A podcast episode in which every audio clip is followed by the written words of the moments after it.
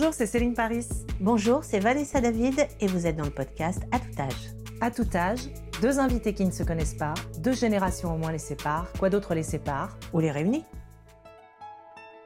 Aujourd'hui, on est ravis de recevoir Myriam et Julia pour échanger sur le thème À tout âge, on peut faire le choix de ne pas avoir d'enfants. Myriam est née en 1944 à Lyon et elle a donc 77 ans. Julia est née à Paris en 1991, elle a 30 ans. Myriam, je vous présente Julia. Julia, je vous présente Myriam. Enchantée. Alors merci les filles d'être avec nous aujourd'hui. Myriam, donc on l'a dit, vous êtes née en 1944 à Lyon. Vous êtes sixième et dernière d'une grande famille. Euh, très vite, vers vos 20 ans, vous ressentez le besoin de partir à Paris pour faire des études et puis vous allez évoluer dans différents métiers, traductrice, sociologue. Vous allez travailler dans la formation, la communication et aussi dans la réinsertion. Euh, Julia, euh, pour revenir vers vous, vous, vous avez 30 ans, vous êtes née à Paris en 1991. Euh, vous êtes euh, aujourd'hui directrice artistique en freelance dans la publicité et le cinéma. Vous avez un frère qui a deux ans de moins que vous. C'est ça, 28 ans. Votre mère, distributrice dans le cinéma. Votre père, grand reporter et photographe de guerre. Ils sont plutôt souvent absents. L'une présente sur de gros festivals, l'autre couvrant des conflits internationaux. Vous avez donc été en grande partie élevée, quitte à pas mal raté l'école, par vos grands-parents en Charente-Maritime. C'est ça. Et vous avez longtemps eu le sentiment d'être un peu le pivot de la famille, c'est ça? C'est ça, oui, oui. Euh, donc oui, j'ai une enfance assez solitaire, on va dire, puisque donc j'ai été euh, élevée avec mon frère euh, la plupart du temps valdinguée entre les grands-parents d'un côté et les grands-parents de, de l'autre côté. Et donc moi, c'est vrai que très tôt, j'ai un peu renoncé, on va dire, quitté la famille dû à des situations un petit peu chaotiques d'entente entre mes parents et je me suis éloignée de cette famille. Donc j'ai l'impression d'avoir vraiment grandi seule et euh, d'avoir un petit peu laissé mon frère dans cette famille. Et maintenant, je fais le chemin inverse, qui est de me rapprocher, de, commencer à rencontrer mes parents, que je connais très peu, euh, et de parler aussi à mon frère, euh, que, je connais également assez peu. À quel âge l'une et l'autre avez-vous pris cette décision de ne pas avoir d'enfant alors moi, euh, très très jeune, aussi longtemps, loin que je m'en souvienne, euh, je pense qu'à 5-6 ans, euh, voilà, j'étais déjà dans une optique où je ne construirais pas de famille. Aucune, aucun désir d'enfant, et c'est quelque chose qui m'a toujours habité, qui vraiment est un désir qui ne fait pas partie de moi. Qui, voilà, c'est quelque chose de, de viscéral, qui ne me correspond pas. Et Myriam Beaucoup plus difficile à définir parce que peut-être moins tranché, et en tout cas certainement moins précoce. Né dans une famille nombreuse, entourée de familles nombreuses, puisque dans toute la famille, il n'y avait que des familles nombreuses, mon choix était quand même pas totalement évident. Et pourtant, il m'a paru évident, mais il m'a paru évident quand le choix s'est posé. Pas avant. Avant, je ne me posais pas la question. Et alors, du coup, pour répondre quand même un peu plus précisément, on va dire autour de la vingtaine, c'est d'abord le choix de ne pas me marier qui a entraîné euh, le choix de ne pas avoir enfant. Alors ça, ça peut vous surprendre parce que vous n'êtes pas du tout de cette génération. Euh, à ma génération, euh, une femme avec enfant non marié, c'était encore choquant. C'était encore, on sortait de la norme et on sortait un peu lourdement d'une norme. On était vraiment regardé avec suspicion. Qu'est-ce qu'elle a fait celle-là? Elle a fauté. Évidemment, on tire ça de nos jours, ça paraît complètement euh, débile. Mais à cette époque-là, c'était vraiment ça. La condition de la femme, c'était quand même un peu spécial. Hein. C'est-à-dire qu'elle avait, euh, jusqu'à la fin des années 60, elle n'avait pas le droit de prendre un boulot sans l'autorisation de son mari. Elle n'avait pas le droit d'ouvrir un compte bancaire sans hmm. l'autorisation de son mari. C'est vraiment un contexte qui a tellement, tellement changé que ça paraît un peu difficile à imaginer. Et en l'occurrence, euh, moi j'avais envie de m'engager dans plein de choses et ça sous-entendait d'une part que je me sente libre vis-à-vis d'un époux et d'autre part euh, avoir du temps disponible et pouvoir changer de, de vie s'il y avait lieu, si encore une fois des opportunités se présentaient. Au fond, ça repose sur une volonté de liberté et d'indépendance, enfin liberté fondamentalement. Et, par conséquent, là aussi, assumer son indépendance et l'assumer, quelles que soient les circonstances. C'est étonnant comme ça a pu changer, mais enfin, il a fallu quand même euh, deux générations.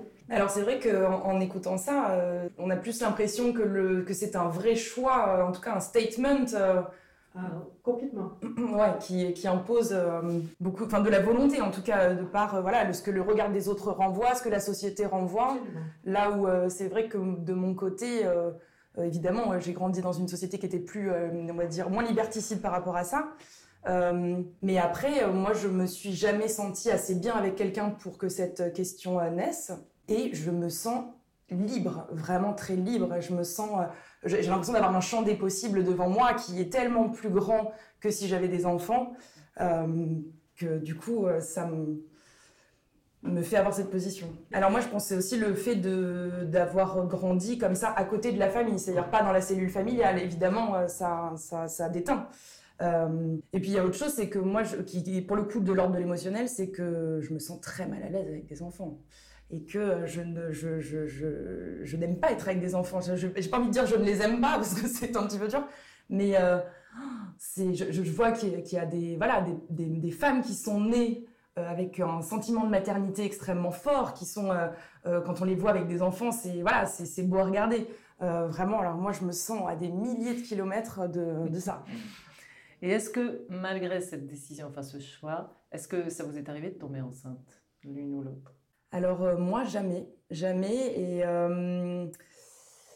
j'ai l'impression, et c'est vraiment un ressenti personnel, que ça se joue aussi beaucoup dans la tête. Et je parle vraiment pour mon corps et pour euh, comme la manière dont j'écoute mon corps et, euh, tout ça. Et euh, c'est tellement quelque chose qui est impossible, c'est une case qui est tellement fermée que je sais que ça ne m'arrivera pas. Alors, c'est de l'ordre de la non-rationalité, hein c'est de l'ordre de, l'écoute de soi, voilà. Ok. Et, Myriam, vous? Non, jamais non plus. Et, et, je ne sais, alors pour, pour compléter, je ne sais pas comment j'aurais réagi si j'étais tombée enceinte. Je suppose que j'aurais conservé mes choix de départ, mais tant qu'on ne se trouve pas dans la situation, on ne peut pas le savoir. Quant au blocage psychologique euh, qui fait que du coup euh, on ne tombe pas enceinte parce qu'on ne veut pas, ça j'avoue que j'ai vu des cas contraires. Ah, évidemment, évidemment, et j'en ai vu moi-même, hein, j'en ai vu moi-même. Donc, je ne mettrai pas ma main au feu et, Julien, je prendrai d'autres précautions. c'est pour ça que je parle d'un ressenti personnel. Alors, je ne sais pas si vous connaissez cette expression, enfin ce terme nulligeste qui définit les femmes qui n'ont euh, jamais eu d'enfant et le, mot nullipare qui définit des femmes qui n'en ont pas mais qui ont déjà eu des grossesses. Donc vous, en l'occurrence, vous êtes toutes les deux des, des femmes nulligestes. Qu'est-ce qu'on en pense de ce mot en fait? Qu'est-ce qu'on en pense de ces mots? Pas terrible, hein? Pas terrible. Bah euh, euh oui, euh, nulligeste. J'avais jamais entendu ça. c'est intéressant. On aimerait savoir quelles sont les racines et d'où ça vient? Bah nul. Nul. Nul. Nulligeste. C'est quand même très très péjoratif. Le problème c'est que nul c'est vraiment nul. Voilà, nul, nul égale zéro quoi. Donc c'est moins que nous-mêmes. Non, on le vit comme péjoratif parce que parce qu'effectivement on l'associe immédiatement à nul et nullité. Parce que nul, c'est zéro, c'est moins que 1, ça veut dire qu'on n'est pas entier quand on n'a pas d'enfant. Enfin, moi, je, le vois comme ça. C'est exactement aussi ce que j'allais dire. C'est-à-dire, ça veut dire que quand même, là, on a raté quelque chose. Ouais, ouais, ouais. On sent pas l'épanouissement dans ce terme, en tout cas. Que, euh. Voilà. c'est le moins qu'on puisse dire. ça, ça, sent pas le, la folie, C'est ça. C'est pas un aboutissement. Comment est-ce que vous l'avez annoncé à vos familles, votre entourage, les amis? Comment ça a été perçu? Alors euh, moi bizarrement, euh, bon je, ne suis pas, j'ai pas une famille conservatrice, mais euh, bizarrement ça a été très très bien accepté, malgré le fait que ma mère évidemment ait envie d'être grand-mère et envie d'avoir une descendance entre guillemets. moi j'ai un peu tout rejeté sur mon frère. Donc voilà, c'est, c'est, à lui, moi je ne m'occupe plus de cette question, j'ai, j'ai pas envie d'en débattre en plus. Donc euh, moi je suis assez catégorique. Voilà, c'était, j'ai pas laissé la porte ouverte. J'ai dit c'est non. Voilà. Et ça a été perçu comment alors? D'abord je l'ai pas annoncé. Ça regarde personne.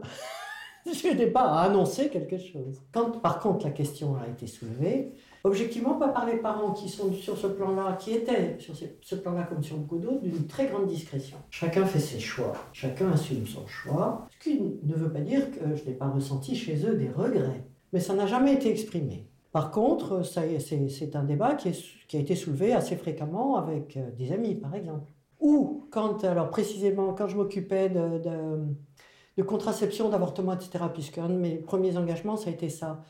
Euh, les gens me disaient, mais c'est évident, si je m'en occupe, c'est parce que j'ai eu des problèmes. C'est une évidence, mmh. voyons donc. Et là, à ce moment-là, effectivement, d'une part, j'avais le sentiment que je devais me justifier, ce qui pour moi est assez insupportable sur ces terrains-là. Euh, mais en plus, euh, ça me paraissait évident que pour améliorer la situation des femmes, comme d'ailleurs pour améliorer la situation d'un certain nombre de couples, il fallait éviter effectivement qu'il y ait des, enfants non souhaités. Et là, je repasse à la balle aux générations suivantes. Parce que c'est pas gagné. C'est pas encore gagné cette histoire. Vous parliez du regard, euh, donc euh, on vient de parler du regard de la famille, mais euh, vous avez aussi parlé du regard de vos proches, de vos amis. Est-ce que du coup vous avez entendu des choses vraiment différentes? Est-ce qu'il y avait tout le temps des... moi je sais qu'on me disait souvent Ah mais tu verras, tu es trop jeune, tu verras. Voilà, comme si c'était quelque chose euh, qui allait changer, où j'allais me réveiller un matin et dire ah ben ah ben en fait j'en veux, j'ai complètement j'ai raté quelque chose. Euh, mais oui, mais c'est ça, c'est pour ça que j'ai pas réussi ma vie, c'est parce que j'en ai marre. Des, des, phrases voilà assez infantilisantes euh, qui laissent, laissent, entendre que je, ne, je ne serais jamais entière en fait si je faisais le choix de ne pas avoir d'enfant. Quelles sont les phrases que vous avez le plus entendues C'est un fait que c'était assez souvent le cas, mais tu arrives pas à en avoir. Et puis, mais qu'est-ce qui se passe? Chez toi pour que tu ne veuilles pas d'enfants. Et mais tu n'aimes pas les enfants. Enfin, toute une série de choses qui montraient que ça passait pas. Hmm. Et, mais contrairement à vous, Julia, je ne dirais pas que les enfants, je m'en régalerais toute la journée durant, et de préférence euh, 10 ou 15, parce que c'est plus vivant qu'à 10 ou à 15 que quand il y en a un ou deux. Non, mais par contre, j'aime beaucoup les enfants. D'accord. J'aime beaucoup les enfants. Mais vraiment, je n'ai en même temps jamais ressenti un regret ou le besoin ou ensuite un regret de ne pas en avoir. Alors justement, puisqu'on vous dit souvent que vous allez regretter de ne pas avoir d'enfants, on a voulu poser cette question à des gens qui en ont. On est allé dans la rue, on vous laisse écouter.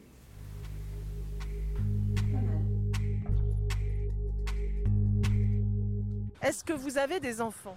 Oui. Euh, non. C'est en cours. On sort de chez la gynéco si vous voulez ah, tout savoir. ben oui. Moi, la pilule n'existait pas à mon époque. Est-ce que vous regrettez d'en avoir? Euh, C'est coton les ados. Vous regrettez d'avoir des enfants? Hmm... Oh, je pense pas. Non, pas du tout. Oh, je peux pas. Je peux pas dire je regrette. Ce serait pas gentil pour lui. Il faut pas regretter. Qu'on ait des enfants ou pas, il faut jamais regretter ce qu'on a fait. Vous vous êtes inquiété en vous disant que peut-être ça deviendra un serial killer ou quelqu'un de décevant bah, Sur le fait qu'il devienne un serial killer, bon. Euh, non. Ben, il est, il est, déjà un peu décevant. non, non j'étais inquiète pour les nourrir. Est-ce que vous avez l'impression que l'éducation, la société nous amène à faire des enfants un peu pour rentrer dans un schéma, mais que ce n'est pas un véritable choix personnel? Bien sûr, bien sûr. C'est une institution nationale. Et pas que nationale d'ailleurs. Personnellement, du moins, je connais pas mal de personnes qui euh, ont déjà, entre guillemets, un calendrier de la vie, si je peux appeler ça comme ça. La société nous définit en tant que femmes souvent comme des moitiés en fait, tant qu'on n'a pas ça. D'ailleurs, on reste des demoiselles. Il y en a qui en font euh, dans ce schéma-là et d'autres, euh, c'est plus réfléchi. Après, je pense que c'est important quand même qu'il y ait ce, schéma-là parce que sinon, euh, bah, on ne peut plus pas la terre. Qu'est-ce que vous pensez des jeunes femmes qui se déterminent sur le fait de ne pas vouloir avoir d'enfants? C'est très dommage, c'est que les gens imaginent que la fécondité, ça se passe forcément par le ventre. Or, on peut être très fécond et pas avoir d'enfants. Et l'inverse est vrai aussi, on peut euh, avoir plein d'enfants, une tripotée d'enfants et être pas du tout fécond. Qu'elles suivent leur choix. C'est important de suivre son choix et surtout de ne pas dépendre du choix des autres. Peut-être qu'elles regretteront, mais comme ma grand-mère a dû regretter d'en avoir 15.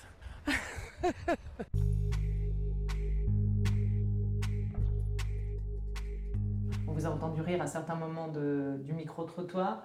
Est-ce que vous voulez nous, faire des retours sur ce que vous avez entendu? Moi, je trouve ça très riche. C'est très riche, c'est très drôle. Euh, parce qu'on voit, euh, voilà, le, monsieur parlait d'institution, euh, de, et en effet, la cellule familiale, le, fait d'être une femme incomplète sans enfant, voilà, le, jugement. Et aussi, moi, je trouve que ça amène un sujet très intéressant. C'est un sujet qui est extrêmement tabou, dont on ne parle pas. C'est ces femmes qui ont eu des enfants et qui regrettent d'avoir eu des enfants. et moi, j'ai des amis qui en effet, se sont retrouvés à euh, tomber un petit peu en dépression, en tout cas, avoir eu l'impression euh, de faire un choix qui n'en était pas vraiment un, mais qui était quelque chose qui était imposé, en fait, comme le schéma dont, le monsieur parlait. Et Myriam? Je, de ce que vous avez entendu. Je trouve, euh, il y avait plein de choses tout à fait, euh, tout à fait rigolotes et, tout à fait sincères en plus. Là, j'admire hein, parce que vous avez obtenu des réponses qui sortaient du stéréotype et de la réponse standard. Et ça, je me serais jamais euh, imaginé qu'en micro-trottoir, ça, ça, vienne aussi, aussi évidemment. Ce qui est surprenant, c'est que encore maintenant, les gens ont du mal de faire leur choix. Et ça, ça m'a énormément frappé avec des gens plus jeunes euh, quand je les pousse un peu dans le retranchement, j'ai l'impression qu'on est toujours dans les choix qui sont un petit peu des prescriptions sociales ou familiales. Et pas vraiment le choix d'une personne qui s'assume comme telle. Euh, je m'attendais vraiment à ce qu'au bout d'une génération, et certainement au bout de deux, donc du, coup en retombant sur la génération de Julia, on en soit vraiment à faire des choix individuels, personnels. Non, le poids social est toujours aussi fort, moi je trouve. Et sur la question de la fécondité, on entend à un moment donné euh, cette femme dire euh, finalement on peut être très fécond en n'ayant pas d'enfants, euh, créatif, etc. et avoir des, des tonnes d'enfants et ne pas être fécond du tout. Qu'est-ce que vous en pensez? Évidemment, évidemment qu'on peut être très créatif, très dans l'inventivité, dans la création. Sinon, il ne nous resterait pas grand-chose à nous, les femmes qui n'en veulent pas. Si on nous enlève en plus tout ça, c'est là, ou les, femmes, ou les femmes qui n'arrivent pas à en avoir. Il ne faut pas oublier non plus celle-là. Hein. Euh, moi, la chose qu'on m'a vraiment le plus dite, euh, c'est tu es trop jeune, euh, tu, vas, tu, tu, tu, vas voir, tu vas voir, tu vas en faire. Comme si, en fait, le fait d'être jeune, nous étions des personnes écervelées et pas capables de réfléchir, pas capables d'avoir de, de, un statement, de, de, de, faire un choix. Voilà. Et ça, moi, je, je trouve que c'est le plus handicapant. C'est euh, on ne reconnaît pas votre capacité à choisir. Voilà. Est-ce que quand vos amis euh, sont devenus eux-mêmes parents, il y a eu des changements Alors euh, moi, personnellement, je me suis éloignée de ces personnes-là. on va dire la plupart. la plupart parce que bah, ces gens-là, évidemment, sont très pris par leurs enfants, par leur famille. Et la manière dont ils, leur rapport à l'enfant et la manière dont ils l'éduquent change la relation amicale. Euh, c'est-à-dire euh, moins de temps, euh, mode de vie différent. Et c'est vrai que c'est un, choix qui, nous, les femmes qui ne veulent pas d'enfants, nous pénalise doublement. C'est-à-dire que mm. d'abord, on fait le choix de vieillir seul. mais en plus, on, finit un petit peu seul par rapport à certaines personnes, avec des amis qui, nous, qui ne font plus attention à l'amitié, ou en tout cas qui ne l'envisagent plus de la même manière. Donc c'est un peu une double peine. Euh, je, vais tout à fait dans ce sens-là. Euh, en outre, éventuellement, il y a un regard qui est encore plus réprobateur qui peut être porté. Euh, et, c'est là où on retrouve parfois comme reproche, mais c'est un choix égoïste. Alors que c'est tout l'inverse. Moi, je trouve que c'est tout l'inverse. moi, je, trouve que c'est aussi l'inverse, mais c'était une autre chose. ça peut être perçu comme ça, et effectivement, ça va être beaucoup plus souvent balancé par des gens qui sont en train de galérer avec leur gamin. Une frustration aussi. C'est ça. Alors qu'en été, euh, et là, je pense que je, pense que j'arrive à m'y tenir. En aucun cas, je ne porte de regard qui comporte quelconque jugement sur la façon d'appréhender les enfants, de les éduquer et autres. Parce que là, tant qu'on n'a pas fait ça soi-même, tant qu'on n'a pas vécu ça, il faut bien se garder de porter un jugement. Et, de penser trop fort, éventuellement. Et est-ce qu'il y avait parfois, dans certaines amies, on galère avec ses enfants et on voit l'autre qui est libre, qui continue à sortir, etc. Ah il y avait quelque chose de l'ordre d'une jalousie et peut-être un regard un peu aussi de euh, peur qu'on nous pique notre mari. Il y a tous, tous ces aspects-là hein, vont en complément. D'où, effectivement, je reprends la notion de double peine à laquelle, au fond, j'avais jamais trop réfléchi, mais qui, je confirme. Arriver, à, du coup, à être coupé de plein de gens avec lesquels on avait a priori beaucoup de choses à, soit à faire, soit à dire, soit simplement partager. partager. Euh, simplement parce que leur choix étant différent et éventuellement induisant soit des regrets, soit des critiques, le plus simple c'est quand même de, reprendre, de prendre de la distance. De toute façon, tu comprendras pas. À partir du moment où tu comprendras pas, l'affaire est réglée. Et il y a ce jugement de, de frivolité un peu, c'est-à-dire euh, que nous, on est, nous sommes les gens qui papillonnons, quoi. On, on, papillonne, on va à droite à gauche, on fait ce qui nous, ce qui nous entend quand, quand ça nous chante. Il y a, il y a cette, ce regard de euh, nous ne sommes pas des gens sérieux, entre guillemets. Ouais, ouais. Et dans, dans le cadre professionnel, par exemple, comment ça se passait? Mais dans le cadre professionnel, évidemment, une fille libre, ça dit tout ce que ça veut dire. non, ça, ça induit énormément de, de, comportements différents et de comportements qu'il faut arriver à gérer. hein. Pour aller jusqu'au harcèlement parfois? Ah oui, ah oui, tout à fait. Parce que libre, donc Parce que euh, libre. facile. Libre, libre, voilà. Donc, euh, je risque pas d'avoir un mari sur le dos à l'occasion. je vais essayer d'en profiter. Ah non, ça, incontestablement, et très souvent. Ah, moi, je pense à un truc là, c'est que euh, je trouve les mecs vachement plus insistants quand on leur euh, dit que euh, le couple nous intéresse pas et que fonder une famille, ça nous intéresse pas. Ouais. Bizarrement. C'est-à-dire qu'il y a un espèce de forcing qui se crée de mais tu vas voir, si si, t'inquiète, tu vas voir, tu vas être mieux avec un mec. Comme si en fait euh, on les écartait complètement, qu'ils n'avaient plus d'utilité en fait. Tout d'un coup, on n'a plus besoin d'eux. Les émasculer Bah, presque. c'est presque ça. C'est-à-dire quelle est leur place après euh, euh, auprès d'une femme quand la femme fait ce choix Bon voilà, avant on disait qu'on était les sorcières. Hein. Non, mais c'est incontestablement ça. Mais je dirais, il y a aussi le- les hommes qui, au contraire, vont se sentir d'autant plus attirés ou affriolés pour eux. Évidemment. Parce qu'effectivement, euh, bon, moi, avec celle-là, on risque pas d'avoir un jour Ouais. un problème, qu'elle voudra que je l'épouse, et elle va pas un jour ou l'autre me faire un, un enfant dans le dos, si je puis dire, Ouais. puisqu'elle en veut pas. Et dans le rapport au couple, ça pose problème aux partenaires Dans certains cas, oui. Surtout euh, entre 20 et 30 ans, on va dire. Ensuite, euh, au contraire, en général, ils ont déjà une famille dans un coin. Donc, au contraire, ça simplifie. Mais à l'âge où on commence à s'installer, à l'âge où on commence à fonder une famille, etc., pour certains, oui, c'était un problème euh, tout à fait important. Il induisait une rupture. Mais vous Alors moi c'est simple, hein, quand, on, quand le sujet vient sur la table, moi c'est la fuite, non pas ça rane, moi c'est c'est non, hein, voilà, clairement. euh. Et le fait après, euh, évidemment j'ai eu des relations avec des hommes qui, euh, qui avaient déjà des enfants, et euh, ça a été finalement des relations assez courtes, euh, de fil en aiguille, euh, voilà, le- ça se défait en fait, ça se...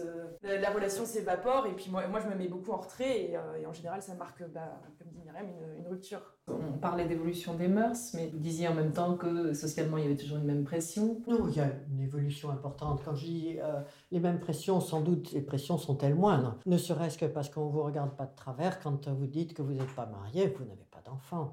Euh, éventuellement, on va relancer la question. Éventuellement, ça sous-entendra peut-être une critique, exprimée ou pas exprimée. Un étonnement, le plus souvent c'est un étonnement, et arrivé à un certain âge, est aussi souvent perçu comme un échec. Il faut être euh, suffisamment sûr de son choix pour qu'effectivement on puisse assumer ce, ce regard des autres, y compris dans. Voilà, ma pauvre. C'est pas mes condoléances, mais c'est quasiment ça. C'est ça, un pied dans la tombe déjà. C'est fou, hein Ça, je pense que quand même, sur ce plan-là, j'ai un peu exagéré quand j'ai dit que les mœurs n'avaient pas évolué. Si, elles ont quand même évolué. Mais alors par rapport à, à ce, ce regard qu'on porte en effet sur euh, les femmes qui font le choix de ne pas faire d'enfants, etc., est-ce que vous avez l'impression, vous, d'en avoir profité En vous sentant peut-être plus libre? Ah, Moi, complètement. hein. C'est euh, c'est c'est avant tout un désir de liberté et après un désir de ne pas, de, de- de ne pas avoir d'enfant. C'est Mais ça. c'est avant tout un désir de liberté, de, ne pas avoir d'attache, de, euh, de pouvoir partir voyager quand on en a envie. Voilà, on- n'a pas à s'occuper de quelqu'un. euh. Et puis, c'est aussi un désir de. alors, un non-désir de, de transmission. Et euh, je trouve que c'est quelque chose, quand on en parle avec les gens qui revient souvent. moi, on me dit, mais alors, t'as pas envie de transmettre? Je me dis, mais transmettre quoi? Qu'est-ce que j'ai à transmettre? Alors, on peut aussi faire le parallèle avec l'écologie, c'est-à-dire que euh, on parlait de, de- est-ce que les mœurs sont, les mœurs sont-elles changées? Ont-ils changé? Euh, Je pense qu'il y a une nouvelle génération aussi euh, qui fait très attention à la planète, qui est euh, très euh, concernée par ces problèmes-là et qui font le choix de ne pas. J'ai entendu pas mal ce discours-là, de ne pas faire d'enfants par rapport à la planète. Alors, bon, ça c'est un, un statement aussi. Mais en tout cas, c'est un discours, je pense, qu'on n'entendait pas à l'époque.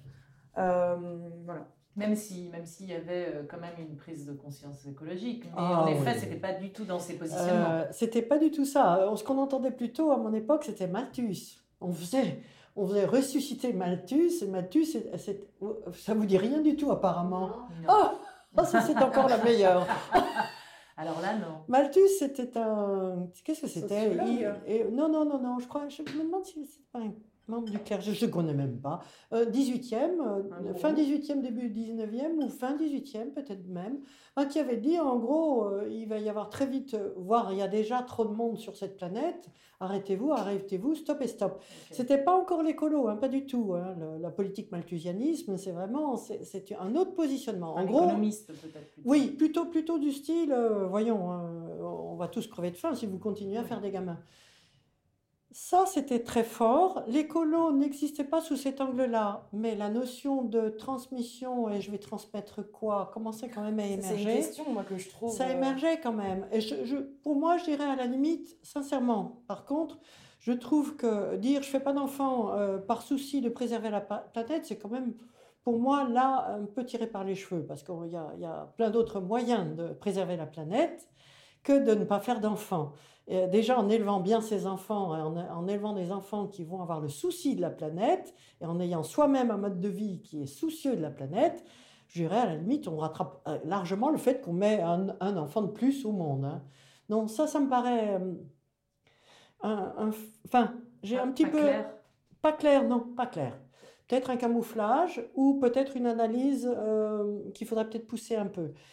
Mais euh, il y avait quand même effectivement certains discours qui disaient il faut s'arrêter de faire des enfants parce que euh, euh, parce qu'on va au mur, parce que on, coûte trop cher à, la sécurité sociale ou je sais, enfin des arguments qui étaient déjà des arguments qui étaient encore une fois très contestables, mais qui pouvaient être avancés parfois. Qui était un peu politique aussi. Mais c'est toujours, c'est toujours, il y a toujours derrière, euh, derrière tous ces arguments-là, il y a toujours des, des choix politiques. hein. Et est-ce que vous avez la sensation, vous, que, que dans, dans ces différentes raisons de faire ce choix, ça a un peu évolué aussi au fur et à mesure des années? Peut-être que les, le moteur de ce choix n'était pas le même à chaque Mais moment ce qui, de votre ce vie? qui, ce qui m'a frappé avec Julia, c'était finalement qu'elle reprenne exactement la même chose que ce que j'avais exprimé, ou en tout cas ce que je pensais si je ne l'avais pas exprimé précédemment, c'est-à-dire premier choix, la liberté. Bon, ça, quelle que soit la période, quelle que soit la, ça reste, à mon avis, le facteur le plus important. Liberté, si on fait ce choix-là, on ne va pas s'engager pour 20 ans ou 30 ans parce que quand même, je considère faire des enfants, c'est s'engager. Euh, Il n'y a va- pas de retour possible, il n'y a pas de marche arrière. Non. Quoi. C'est... Et puis l'enfant, il ne donnera éventuellement pas du tout ce qu'on a envie qu'il donne. Eh bien oui, ben, il faut l'assumer aussi. Si on choisit de faire un enfant, on le fait. Et ensuite, il est ce qu'il est. Et il évolue comme il évolue.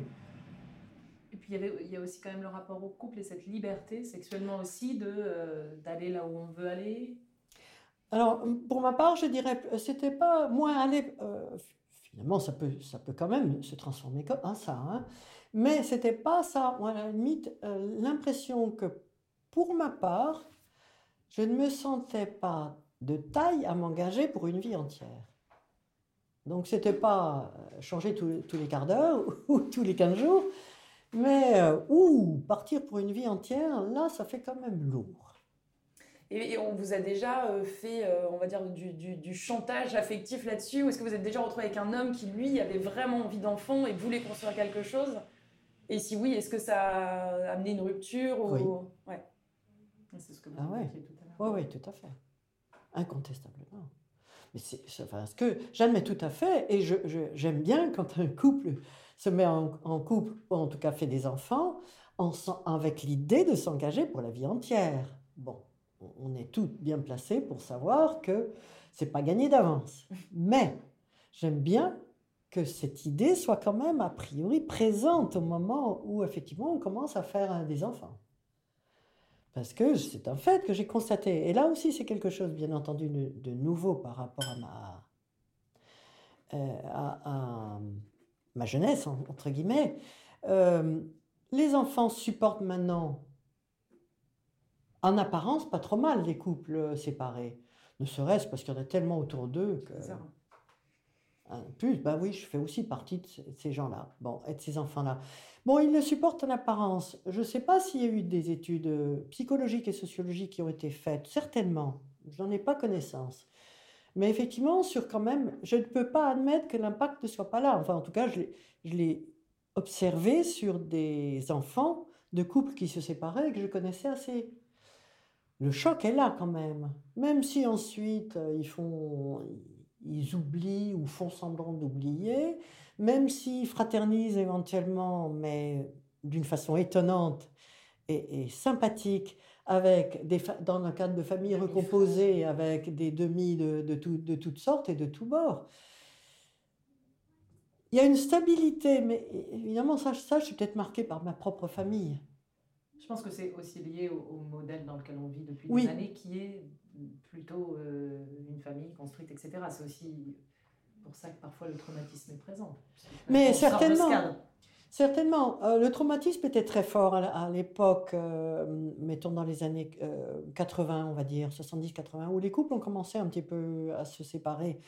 Et où les enfants étaient quand même pas très nombreux à se retrouver dans une famille éventuellement, enfin dans deux familles. Et où notamment ça posait des problèmes à l'école ou autre, parce que bon, finalement ton adresse c'est où, etc. Bon, maintenant, non, c'est devenu tellement habituel que c'est euh, c'est plus un souci. Et le fait que ça soit habituel, je pense, du coup, est un peu mieux vécu par les enfants.